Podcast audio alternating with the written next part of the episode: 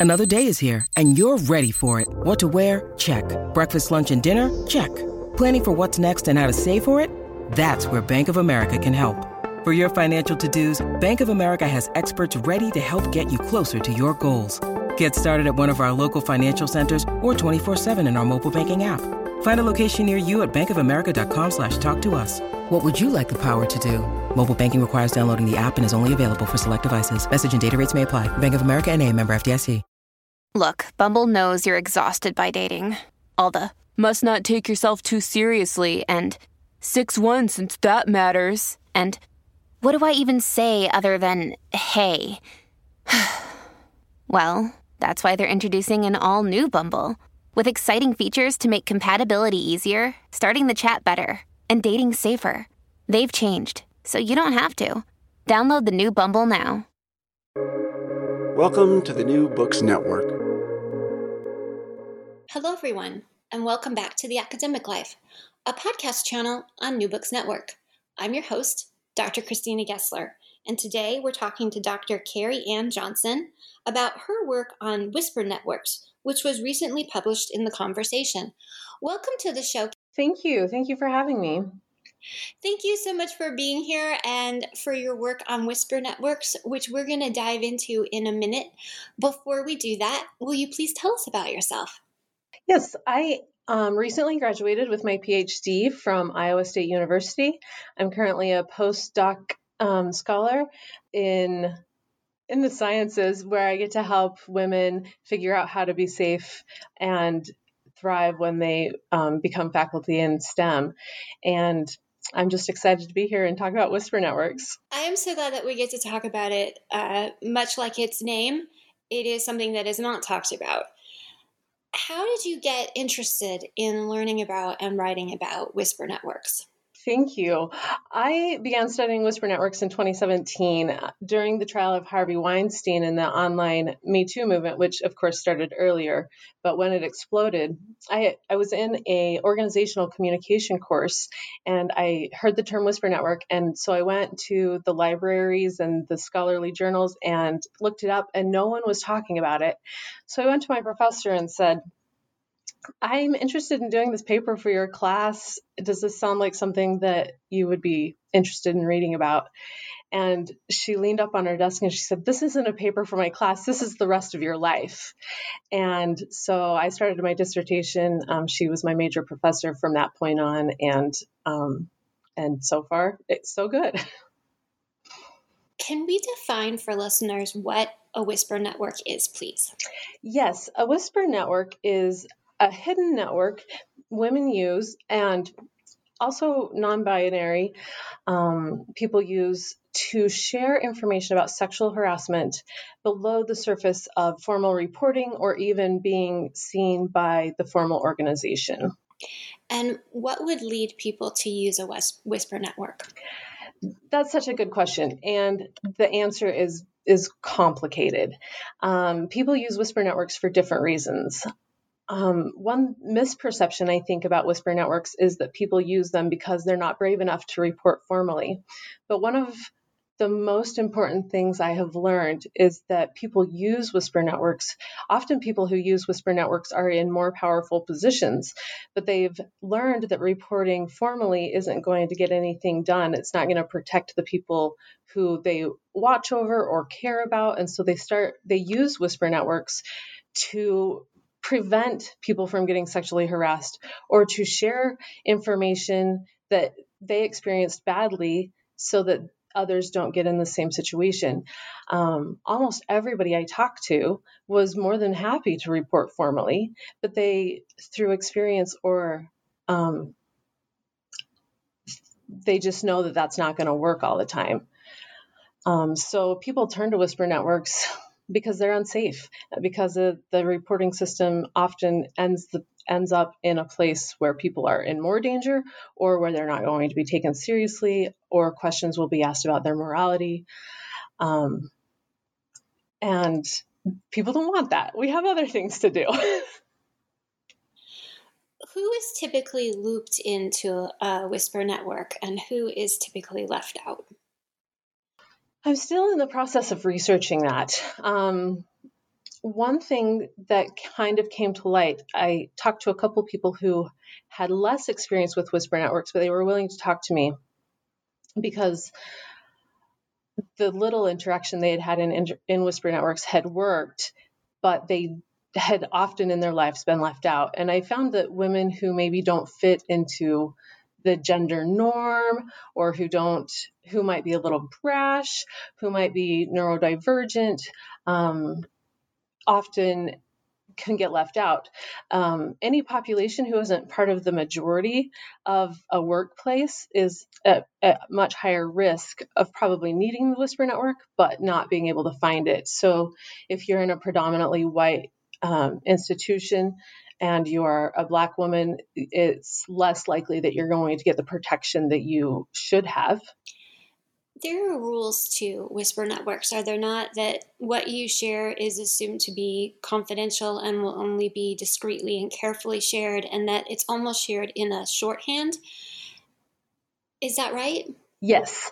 I, that is something that I think is really important. Um, when we share sexual harassment information, we kind of expect people to know what to do with it and to keep it in the Whisper Network until we're ready to share it. Um, often we're sharing information that we got secondhand, like um, Alexis had this run in with this professor. I don't want you to have the same problems, so don't go to coffee with him.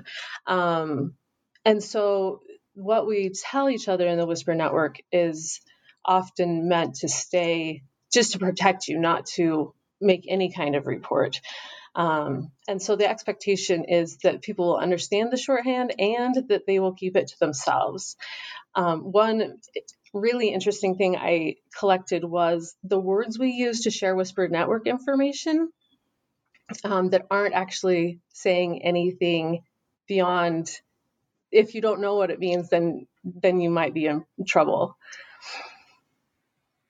i was curious about that because at times when a person has had a bad experience with uh, a male colleague, there can be pushback from some of the other women that you knew or everyone knew, and she didn't. so, how how is the information sometimes not clear, and are there some of it's nonverbal? Is that correct? Absolutely. One of my participants shared a story. She had had Whisper Network experience from the time she was very young. And so she was really well tuned into it. By the time she got to, she was working a temp job.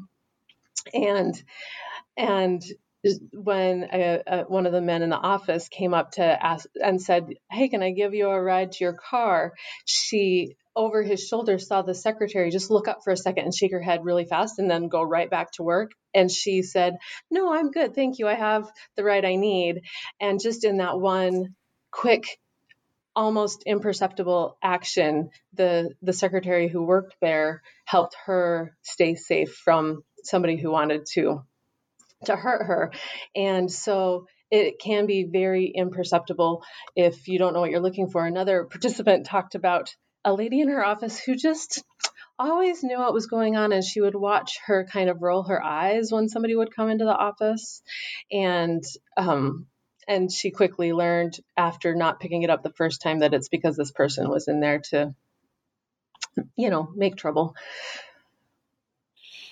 so you did a dissertation length study of this it was your dissertation and you conducted a lot of interviews and many of the women needed to remain anonymous. How do you find women who are willing to talk, and how do you handle such a sensitive topic?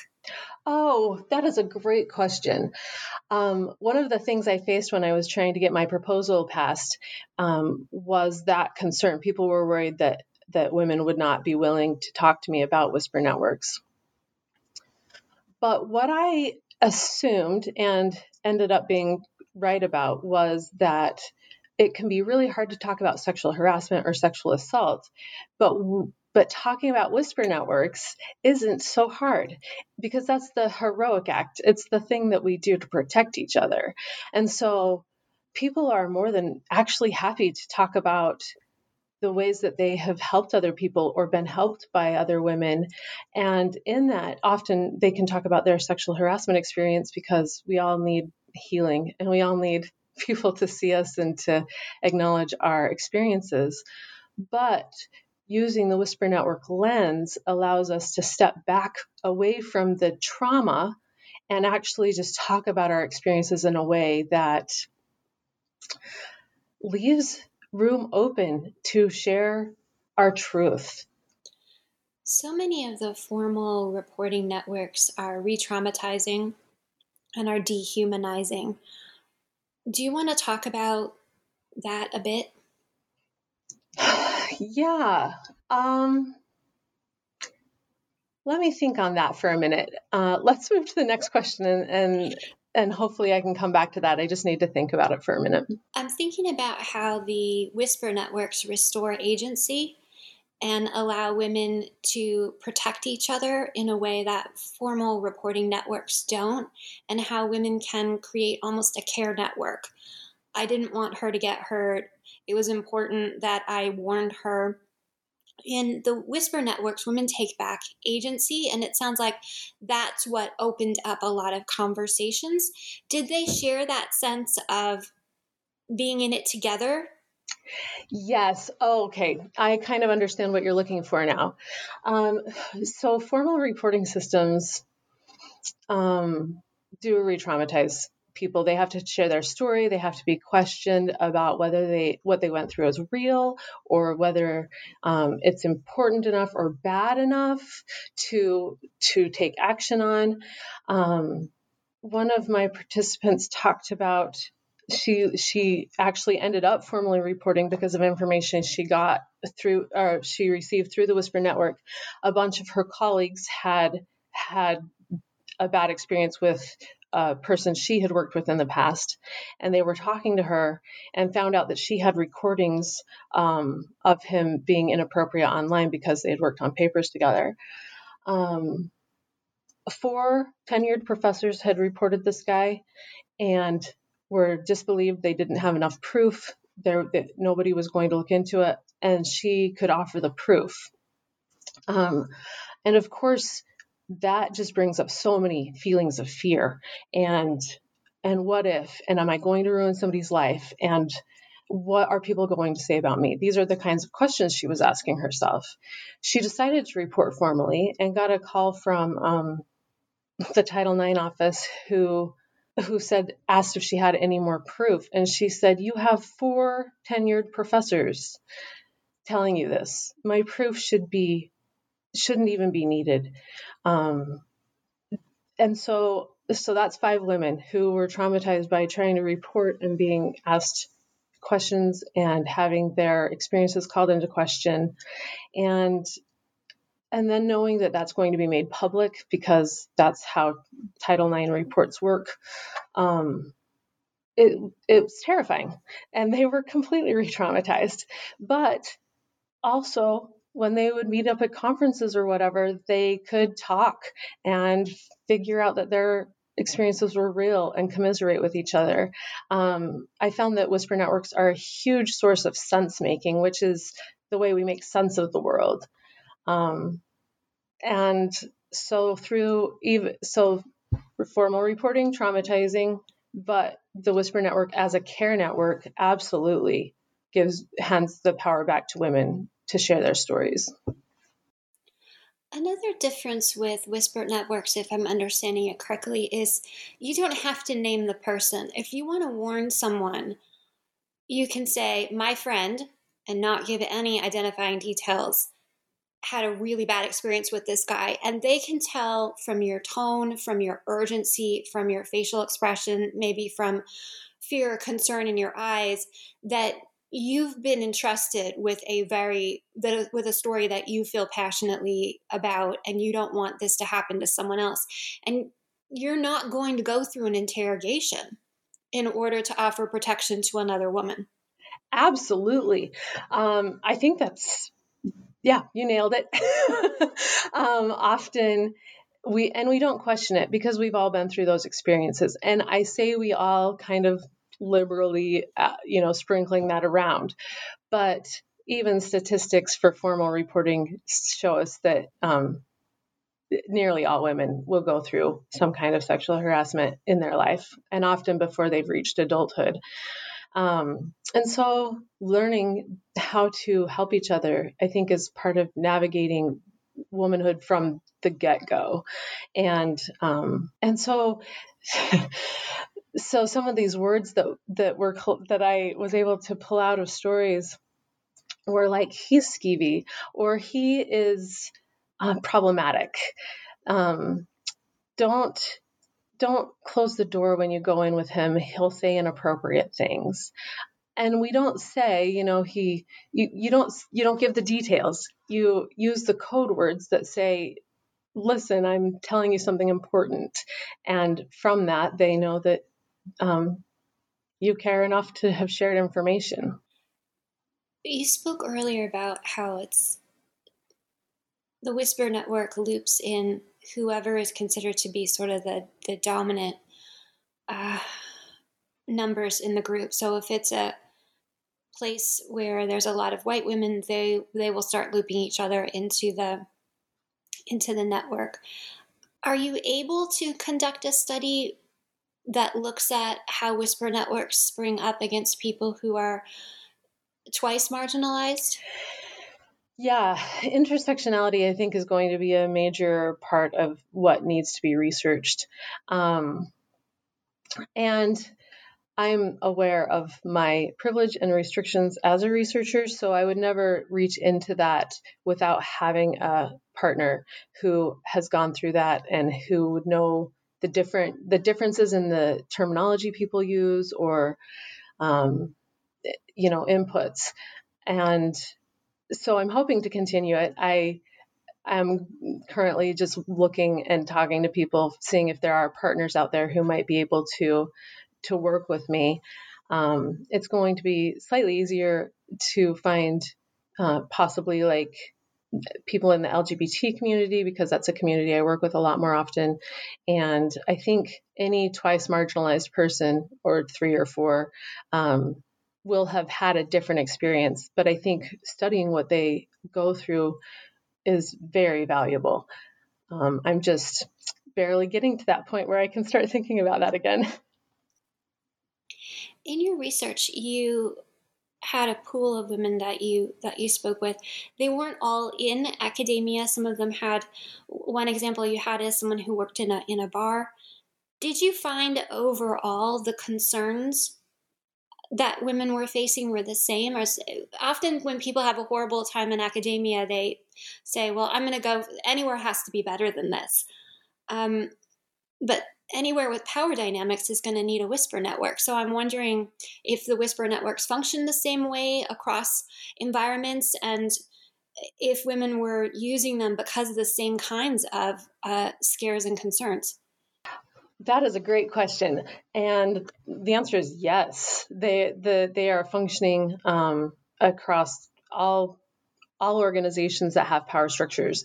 I talked to women who had used the Whisper Network in their congregations or with their church, um, women who worked in um, retail or the service industry, uh, people in finance, people in the law profession, um, and just universally, unfortunately, whisper networks are needed in every single one of them. And the way that people use them in each of each of those different places is quite similar. So you might so the bartender I talked to would share information with women when they were rolling silverware together. They they put that they talked they talked about that specifically. Um, another woman who was kind of a leader of a women's organization in her church said that she would just kind of take somebody aside whenever she knew they were going to this place where she experienced sexual harassment and just say, mm, you know, stay back a little bit. He's probably going to reach out and try and like touch you. and, and, but it was all um, shared and Whisper, okay, so I'm going to back up just a minute. Whisper is a little bit deceptive because Whisper networks hardly ever are done in a whisper. it's just a way to say it's behind the scenes. So none of these people were whispering, they were just talking behind the scenes. Um, and and or as you said earlier using nonverbal um, cues to share that with each other. Did I answer the question? I think so. I think women have had to come up with so many ways to share information with each other in ways that still keep them safe. There's a urge in a whisper network to help keep other women safe.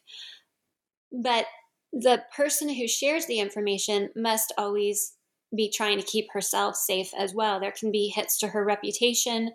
Um, she can be accused of having revenge motives. The list of reasons that we have to discredit a woman are they'd take up the whole podcast. Correct. Um, and so whisper can be speaking in a low tone of voice. It can be speaking in a space where there isn't someone of another gender. It can be speaking in a space where the perpetrator is not. It, it's a way of keeping it hopefully within the group that needs the safety information without putting any of them at further risk. Yes, yes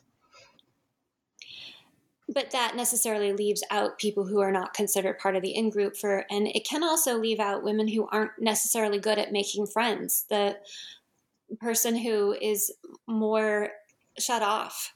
So if they're rolling silverware with the others they may not be close enough to the person who's speaking to hear all of what's being said yeah, um, I honestly, if if my research goes according to all of my dreams, we would never need to use a whisper network again, and I would have to find a new thing to study, um, because that would mean that organizations had ha- actually taken the responsibility to take care of all, because um, whisper networks can only do what they do. And I can't even encourage women to expand their whisper networks um, because trust is such a big deal. And so if you have a reason not to trust somebody, you're already experiencing that through the sexual harassment you're facing. Um, it would be wrong to victim blame people who have been sexually harassed and say you need to tell more people if they don't feel safe to do so. So it's tricky. So it sounds like the thing we can do is encourage every woman to get in one yes. While we can't we can't ask people to make their whisper networks large because then you do lose control of where the information is going. And while the secretary in your early example was an ally, she was shaking her head. She could easily have been someone who was collecting information for her boss and making things worse for people. So you have to suss out really who are the women just because they're women doesn't mean they're on your side or that they're not going to use the information that that you've shared to further protect themselves. We can't make a blanket statement that all women are here to help each other. I wish we could, um, but we can't. So, what I hear you saying is what we want to do instead is to encourage everyone to have an ally at work, to work to find one, to work to have a, a a whisper network of their own because if you are fully outside all of this you're losing the protection system that most workplaces, whether it's in academia or you're working at a bar or you're working at a library, uh, put put put in place because the system itself won't do it for you. Yeah, absolutely. Um, sometimes you might hear a woman say something like, "I'm not like other women." Maybe it would be important to not say that. Um, that alienates people who could potentially, you know, love you, care for you, um, share information with you uh, yeah, don't throw other women under the bus. In fact, one of the questions I asked during my dissertation was, how do you know when somebody is safe to share Whisper Network with, um, information with? And, and I got all sorts of just brilliant feedback from that. Um, they watch how they treat other people in the office. Do you treat other people well? Um, they watch how they treat those who would be beneath them in the structure. Um, if you treat people well, you're just more likely to get whisper inf- network information. Um, the bartender I talked about gave one of the best um, answers to that because and she said i watch for how they talk about other women. And, i just thought okay you're a genius. Um, that seems like a really good way to suss out who is safe. Um, and so a figure out what you watch for when you are looking to trust somebody, when you're looking for somebody to trust.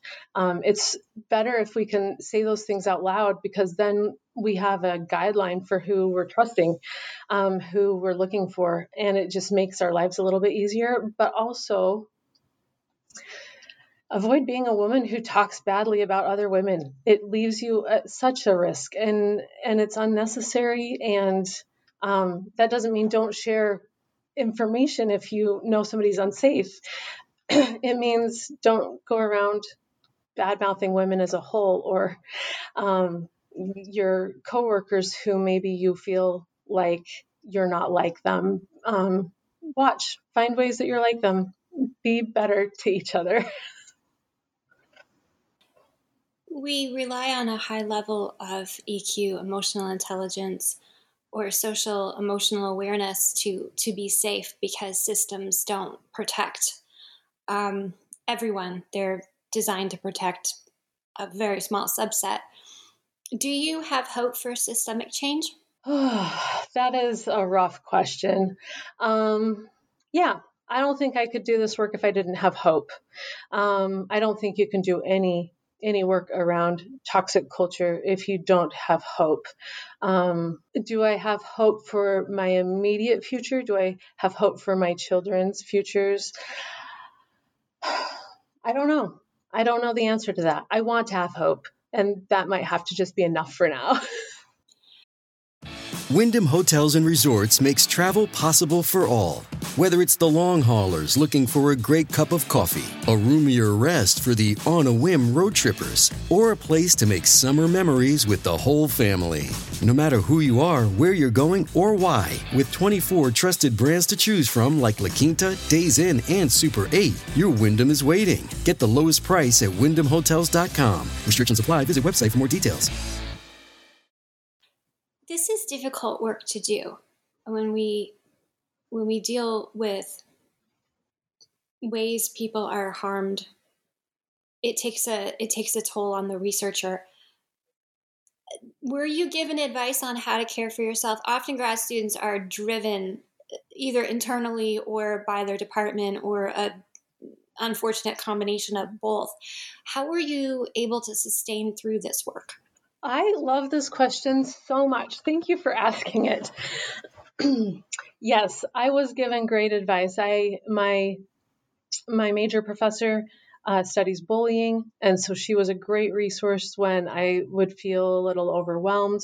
Um, I work with other people who cared about my project, so if I wanted to talk or be cheered on honestly so so much of the time you just need somebody to cheer you on i could talk to colleagues um, i also came into this as an older academic so i started my phd when i was 40 and so i had had some life experience and built up a, a network of people to care about and to be cared for um, uh, throughout my life already uh, but if i if I don't focus on the network I had, um, self care was still very vital. Uh, I could do about one interview a day if I maybe there were times I needed to take a whole week off after doing an interview that was particular particularly difficult and just say my dissertation will get done. I'm not going to push it today. I'm going to go down and get a peanut butter sandwich and some water and um, you know, dance to some RuPaul or whatever. Um, I just think that it's really important to give yourself time and space and love for the work that you're doing because it is it is very difficult to um, have all of those stories that you know are true verified. And one real danger people face when they do compassionate work is compassion burnout. Were you cautioned against compassion burnout? In that organizational communication course I talked about at the front of the podcast, I she definitely warned us against um, burnout. Um, while I was doing it, sometimes, and I'm not sure this is acknowledged very often, sometimes compassion builds on itself.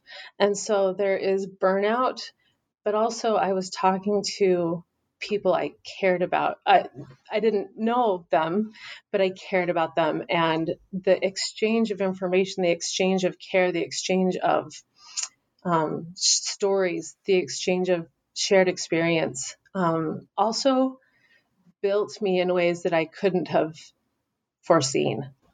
Often, when we finish our dissertation, we are just worn out from it. We're we need to take a break from it.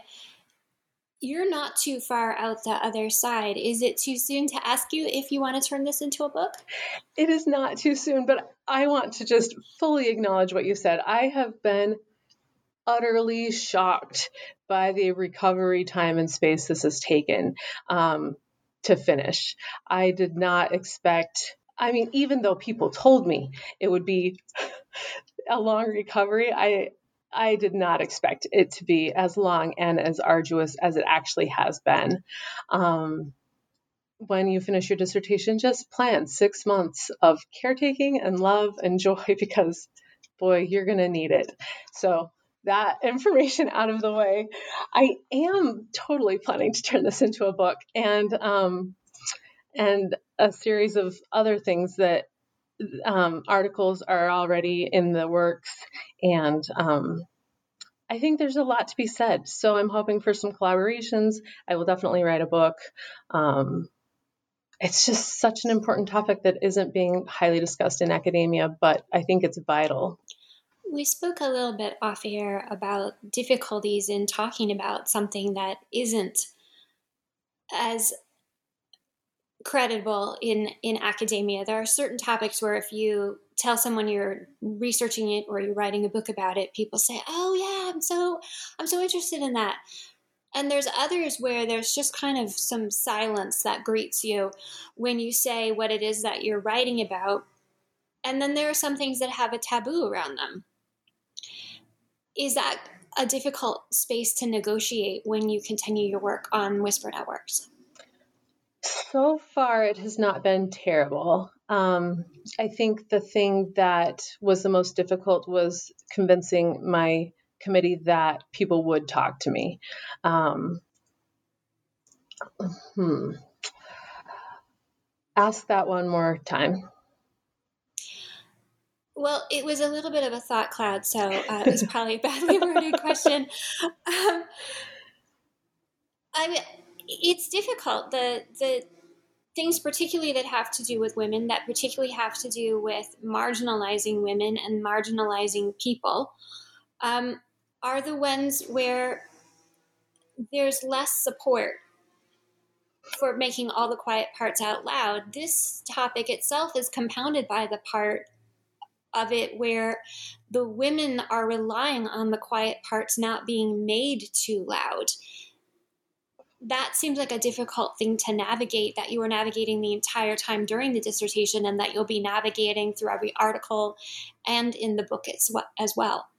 Yes. Um, I went through, when I decided to pursue this topic, I definitely took some journaling time, and I say that like it was a one and done. Months of journaling time, walks, talks, thoughts, conversations, trying to figure out if by sharing this information I could cause harm instead of helping people understand.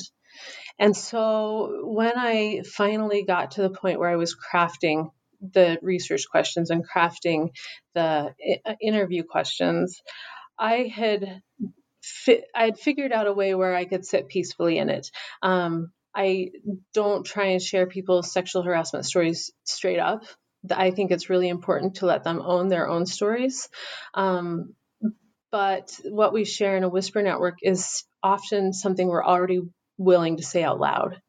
And um, I think it's very, very important for organizations of all types to know that just because they don't know about it doesn't mean no one knows about it when you by the time an organization hears about harassment it has been well discussed behind the scenes. And so instead of just trying to pretend like nothing is happening, we need to change. Um, and so I think that's kind of my point in talking about it and trying to avoid harming uh, um, systems that are protecting us is just saying, this exists. We can't deny it exists anymore. So be better. Find better ways of dealing with sexual harassment because half of your population, you know, um, already knows what's going on. You can't pretend to be surprised. Every woman in your organization knows what's going on. And so hopefully through this research, some of the myth of we can keep this quiet will go away. And some of the taboo of talking about it, do you think too? Yeah, okay. So I don't think there's a lot of taboo among women. I don't think there's a lot of taboo in the Whisper Network. I um I was listening to a, a, an interview that someone gave that said you know sexual harassment is real when women can just drop an abuse story over lunch. And when they said that, I thought of all the times I've just discussed with friends um, big trauma over a plate of chicken. Um, I don't think in the Whisper Network much is taboo. And so the taboo comes in when we have to convince the organization that what we have experienced is real or have if a woman has to say, "Yeah, I was drinking and I was still assaulted," um, the taboo comes in the questions that were asked and not in the story itself. We are sharing these stories already, often, not always, but um, even the nodding. I think in the nodding over lunch, we see the stories, even if they're not sharing them. Um, and so the taboo looks different at different stages of sharing our experiences. And the place where it's most enforced is when you use the formal reporting networks. If you tell the police, if you go to HR, if you try to make a Title IX complaint. Yeah, because if you're t- if you're sharing it in the Whisper network and the woman comes back at you with questions, you realize quickly that you're not safe. Um, if if she defends the person that you have warned against in in any way. Several of my participants talked about why they wouldn't share whisper network information and it often came from things like that. She um, is too close to the perpetrator. She um, just looked at me like i was a terrible person. Um, these are the kind of things that shut the story down and um, so, so in the Whisper Network, yeah, you're going to get traumatized in formal reporting, but in the Whisper Network, you can shut the conversation down as soon as you see that there's a risk. One of the things I wondered, because you spoke with so many women and you collected so many stories, if you, as the researcher, taking a step back and looking at the commonalities of these stories, if you saw certain common characteristics in predators or certain common behavior patterns in the predators, I'm just thinking of listeners right now who may not have a whisper network and they want to avoid um, something bad before it happens. Are there any red flags that you notice that you might be able to share with listeners? That is a great question. And the answer is unfortunate no, there are not. Um, predators are can be educated, not educated. They can be professional, not professional. They can be good looking, not good looking. They can be well communicated, communicative, or not communicating. Um, they could have um, people talked about people having families or people who talk about their wives and children all the time. And there is just no way of, you know, sussing that out before before you know. And that is one of the reasons that whisper networks are so important. That's depressing. It is so depressing, right? It just sounds like they have boundless creativity in how to gain victims. They, oh, that's beautiful. That's exactly what I mean. That's it's ugly, beautiful, but that's exactly it. They're just people who have worked the system to their benefit for so long. And in many cases, the system will bend to their benefit. You had an example earlier of professors who were ostensibly credible to their university. Their university had gone through their dossier to hire them and keep them and they're speaking out and yet the university is dragging along a title ix and doing this full-blown investigation and then coming back to the student saying well do you have any more witnesses do you have anybody else who can speak and what more do you need than four professors um, saying this so the the institutions themselves seem to bend towards the predators that is absolutely the truth. Um, and it is highly unfortunate. That I think is one of the hardest parts of doing this work is is just seeing how often a predator is given second, third, fourth, fifth, sixth on ad infinitum um, chances, and the the person who is being hurt is often driven out of the organization. There is a place on social media for almost a whisper network. People can share information and then without naming names, they can give sort of an idea of where you might encounter this person or explain something that they went through. And then it's clear that only people in their close circle can DM them for more information.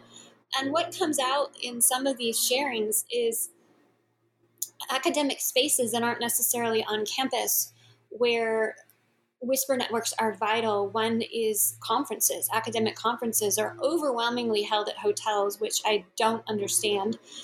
Um, and that just opens up even more opportunities for predatory behavior. Yes, um, I'll, I'll, share a story that one of my one of the people I interviewed talked about.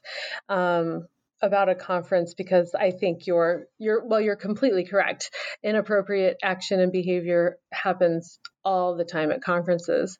Um, one of them was a that I one of the people I talked to was a graduate student, and during the introduction, the like the onboarding to the graduate school, they were given information about um, conferences and being careful and watch out for people who might, you know, be sexually harassy.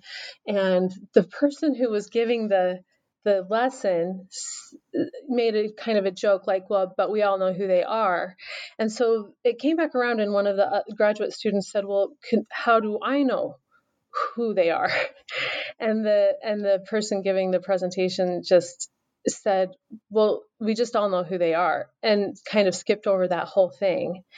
And, um, and so I think we need to also assume that maybe people don't have all of that information, or that student really easily could have just been invited to say, come stay after and we'll talk.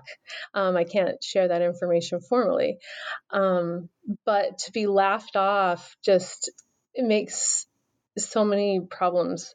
Um, even in the whisper network because how do you trust that person who just laughed at you um, to give accurate or important information?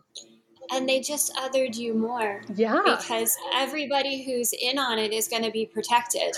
Yep and and as grad students you're already so awkward and so tired and so hustling for acceptance and and so that's such a vulnerable time. That story really broke my heart I'm thinking back to your earlier information that if you're in a whisper network and you share about a predatory person and the woman that you're sharing with says oh he couldn't do that. I i know him and he's x y and z kind of greatness if you are in a whisper network and that happens to you, that person just confirmed that they're a predator because predators always have carefully groomed character witnesses.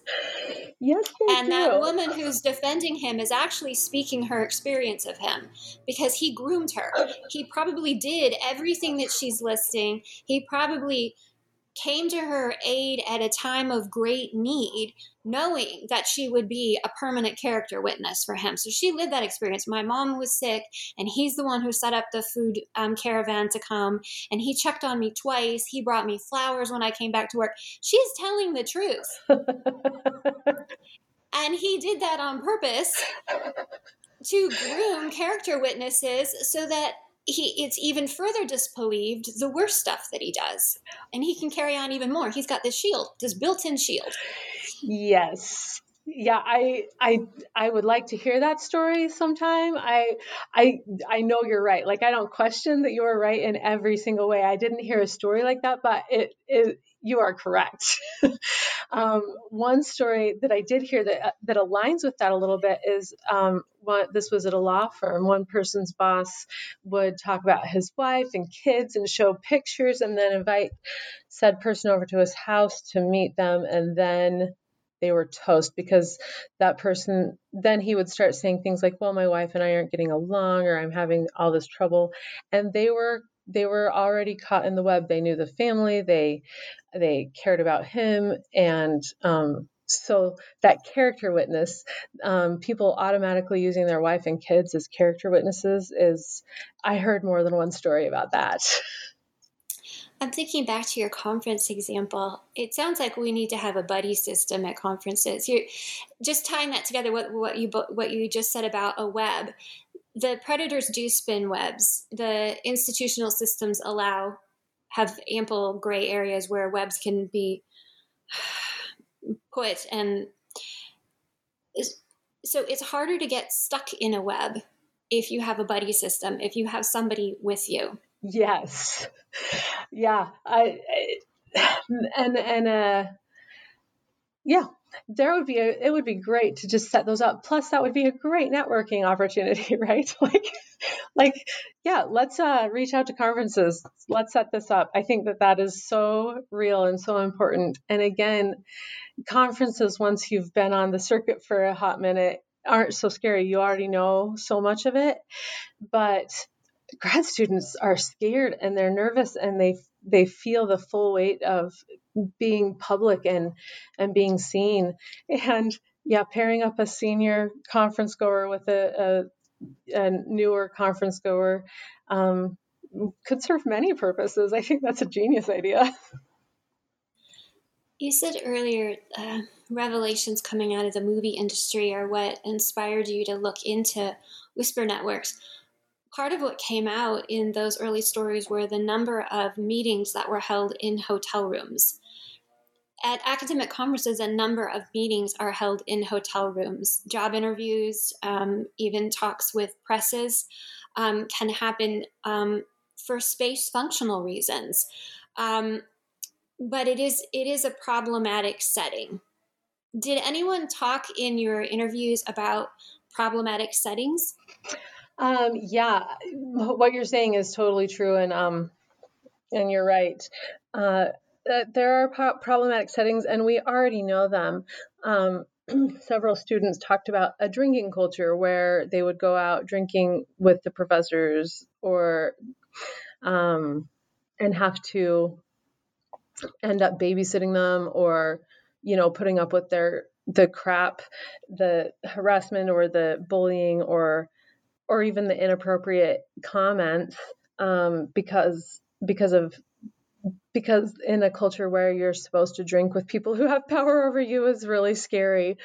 Um, so that's a problematic space uh, anywhere that you're going behind closed doors. Even I know a lot of my male friends who who do one-on-one uh, work with students, like if they're going over a paper or whatever, um, you know, make the point of leaving their door open to just avoid any indication that they might be somebody who is problematic. Um, we need to practice leaving doors open. Um, we need to practice having somebody you know asking somebody to be in the building with you uh, and i'm not talking about victims i'm talking about people who don't want to be seen as predators um, find ways to hold yourself accountable so the person you're talking to doesn't have to. It also seems that whatever the purpose of that meeting is, will go much better when all parties feel safe for being at the meeting. Right? Yeah. If I'm if I can feel safe, you're going to learn so much more about me than if I have to be guarded. Um, if you're working on a paper with me, and you keep the door open, we can just talk. and I don't have to worry about if somebody sees me coming out of a closed off your closed office, right? We can actually talk about the thing we're there to talk about. And the power dynamics um, shift in those situations. If you invite someone into your space and then you close the door, you've increased your power dynamic. Oh yeah, absolutely. And um, and I think recognizing that, like you might just be a nice person. You might just be trying to keep them safe, whatever.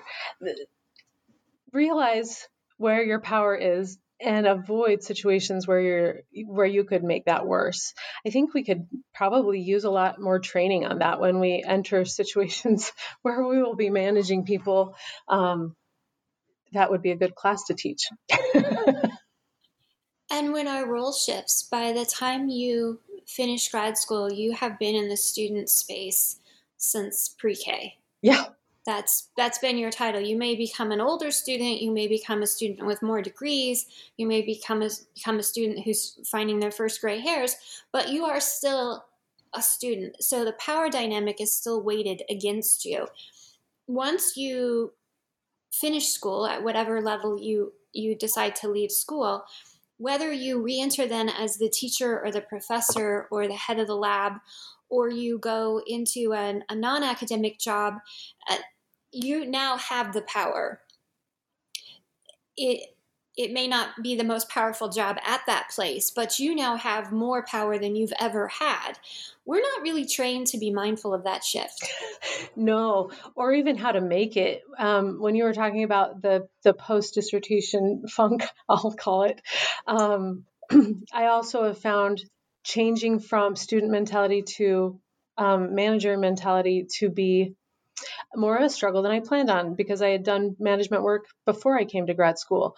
Um, but you do get so used to acquiescing or um, being in awe of other people. Um, I think it would be really useful to say, oh, now there are going to be people who feel that way about me. And and then make that adjustment and make sure you're checking it all the time. What do you hope this episode sparks for listeners? I would like listeners to think about the ways that um, they might be able to change the system a little. If you're working at a bar, how can you make um, talking about sexual harassment a more open topic? How can you move your employees all to the side of us against sexual harassment instead of one part of us against another part of us? Um, one of the people that I cited a lot in my dissertation, Dr. Doherty, talks about that a lot. How do we move the entire organization to being us against sexual harassment instead of divided, um, saying some people are sexual harassers and some people are not? Um, I would like people to think about how they talk about other people and why that might leave them out of whisper networks um, come up with really solid ways to network and care and enjoy your colleagues instead of getting caught in that rat race of competition and proving ourselves. I think that's such a danger, um, but so tempting, uh, especially in systems that are set up for us to compete for resources and attention. Um, but that in the end will not serve you as well as having colleagues and people who you enjoy and trust. So when you feel that competitive urge to put somebody else's research down or talk bad about um, somebody vulnerable, just don't stop. find ways to believe women, find ways to um, find men who are good allies. Uh, I was lucky enough for one year of my graduate school, uh, my graduate experience, to be in an office where my male colleague and you know my work at home, I didn't even have to remember that feminism mattered because they were such safe and strong and good allies. So I wasn't the only one fighting the feminist fight. Um, we can make this happen but it's going to take thought and training and emotional intelligence, as you said earlier. Thank you so much for being here today, Dr. Carrie Ann Johnson, and telling us about your work on Whisper Networks. I'm Dr. Christina Gessler. This is the Academic Life on New Books Network. I hope you will please join us again.